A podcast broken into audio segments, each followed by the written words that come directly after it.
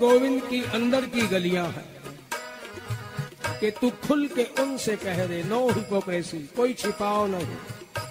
उजाले उसने बनाए हैं तो अंधेरा भी उसी ने बनाया है। इसलिए तेरे मार्ग की चिंता ना कर के अंधियारा है या प्रकाश है।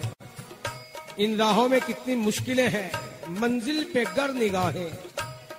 दिन रात क्या डगर क्या, और जिसकी नज़र केवल मंजिल पर हो तो फिर संत और ग्रंथ कहते हैं, ज़िंदगी में चिंता किस बात की है? कि हम अपनी इच्छा के अनुसार ही जीना चाहते हैं।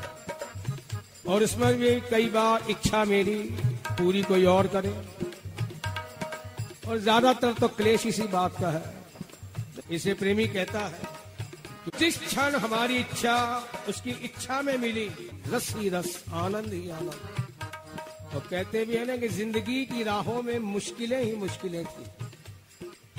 ज़िंदगी की राहों में मुश्किलें ही मुश्किलें थी, लेकिन आरजुएँ जब खत्म की तो मंजिलें ही मंजिलें थी। आरजुएँ यानी इच्छाएँ जब समाप्त की तो मंजिलें ही मंजिलें थी।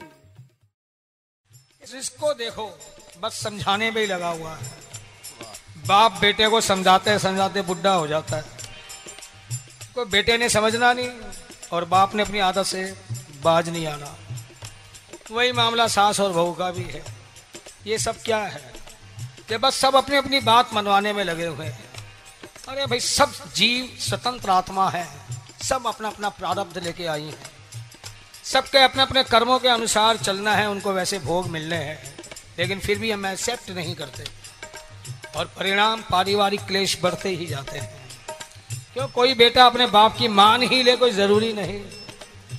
यदि पुराणों की कथा उठाकर देखें जब सृष्टि की रचना ब्रह्मा जी करने लगे तो अपने मानस पुत्रों में सबसे पहले चारों ऋषि आए। सनत सनत कुमार, सनंदन। जैसे उनका आविर्भाव हुआ, उन्होंने पूछा, पिताश्री, क्या आज्ञा है? ब्रह्मा जी ने कहा, कि मुझे सृष्टि की रचना करनी है, जाओ तुम सृष्टि की रचना में लग जाओ।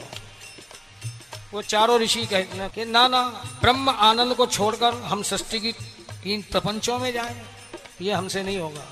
वैसे तो बात बहुत अच्छी है ब्रह्मानंद के सिवा और रखा क्या है? लेकिन इसे हम व्यावहारिक दृष्टिकोण से देखें। जब संसार के पहले बेटे ने अपने बाप की नहीं मानी तो हमारा बेटा हमारी बात मान लेगा। क्या ज़रूरी ये कथाएँ प्रेरित करती हैं हमें। इनके जो ये सूक्ष्म विवेचन है सांकेतिक अभिप्राय है ये हमें क्या दिखाते हैं? हमारा बेटा हमारी बात मानता ही रहेगा। क्यों ऐसी हम कामना करते हैं?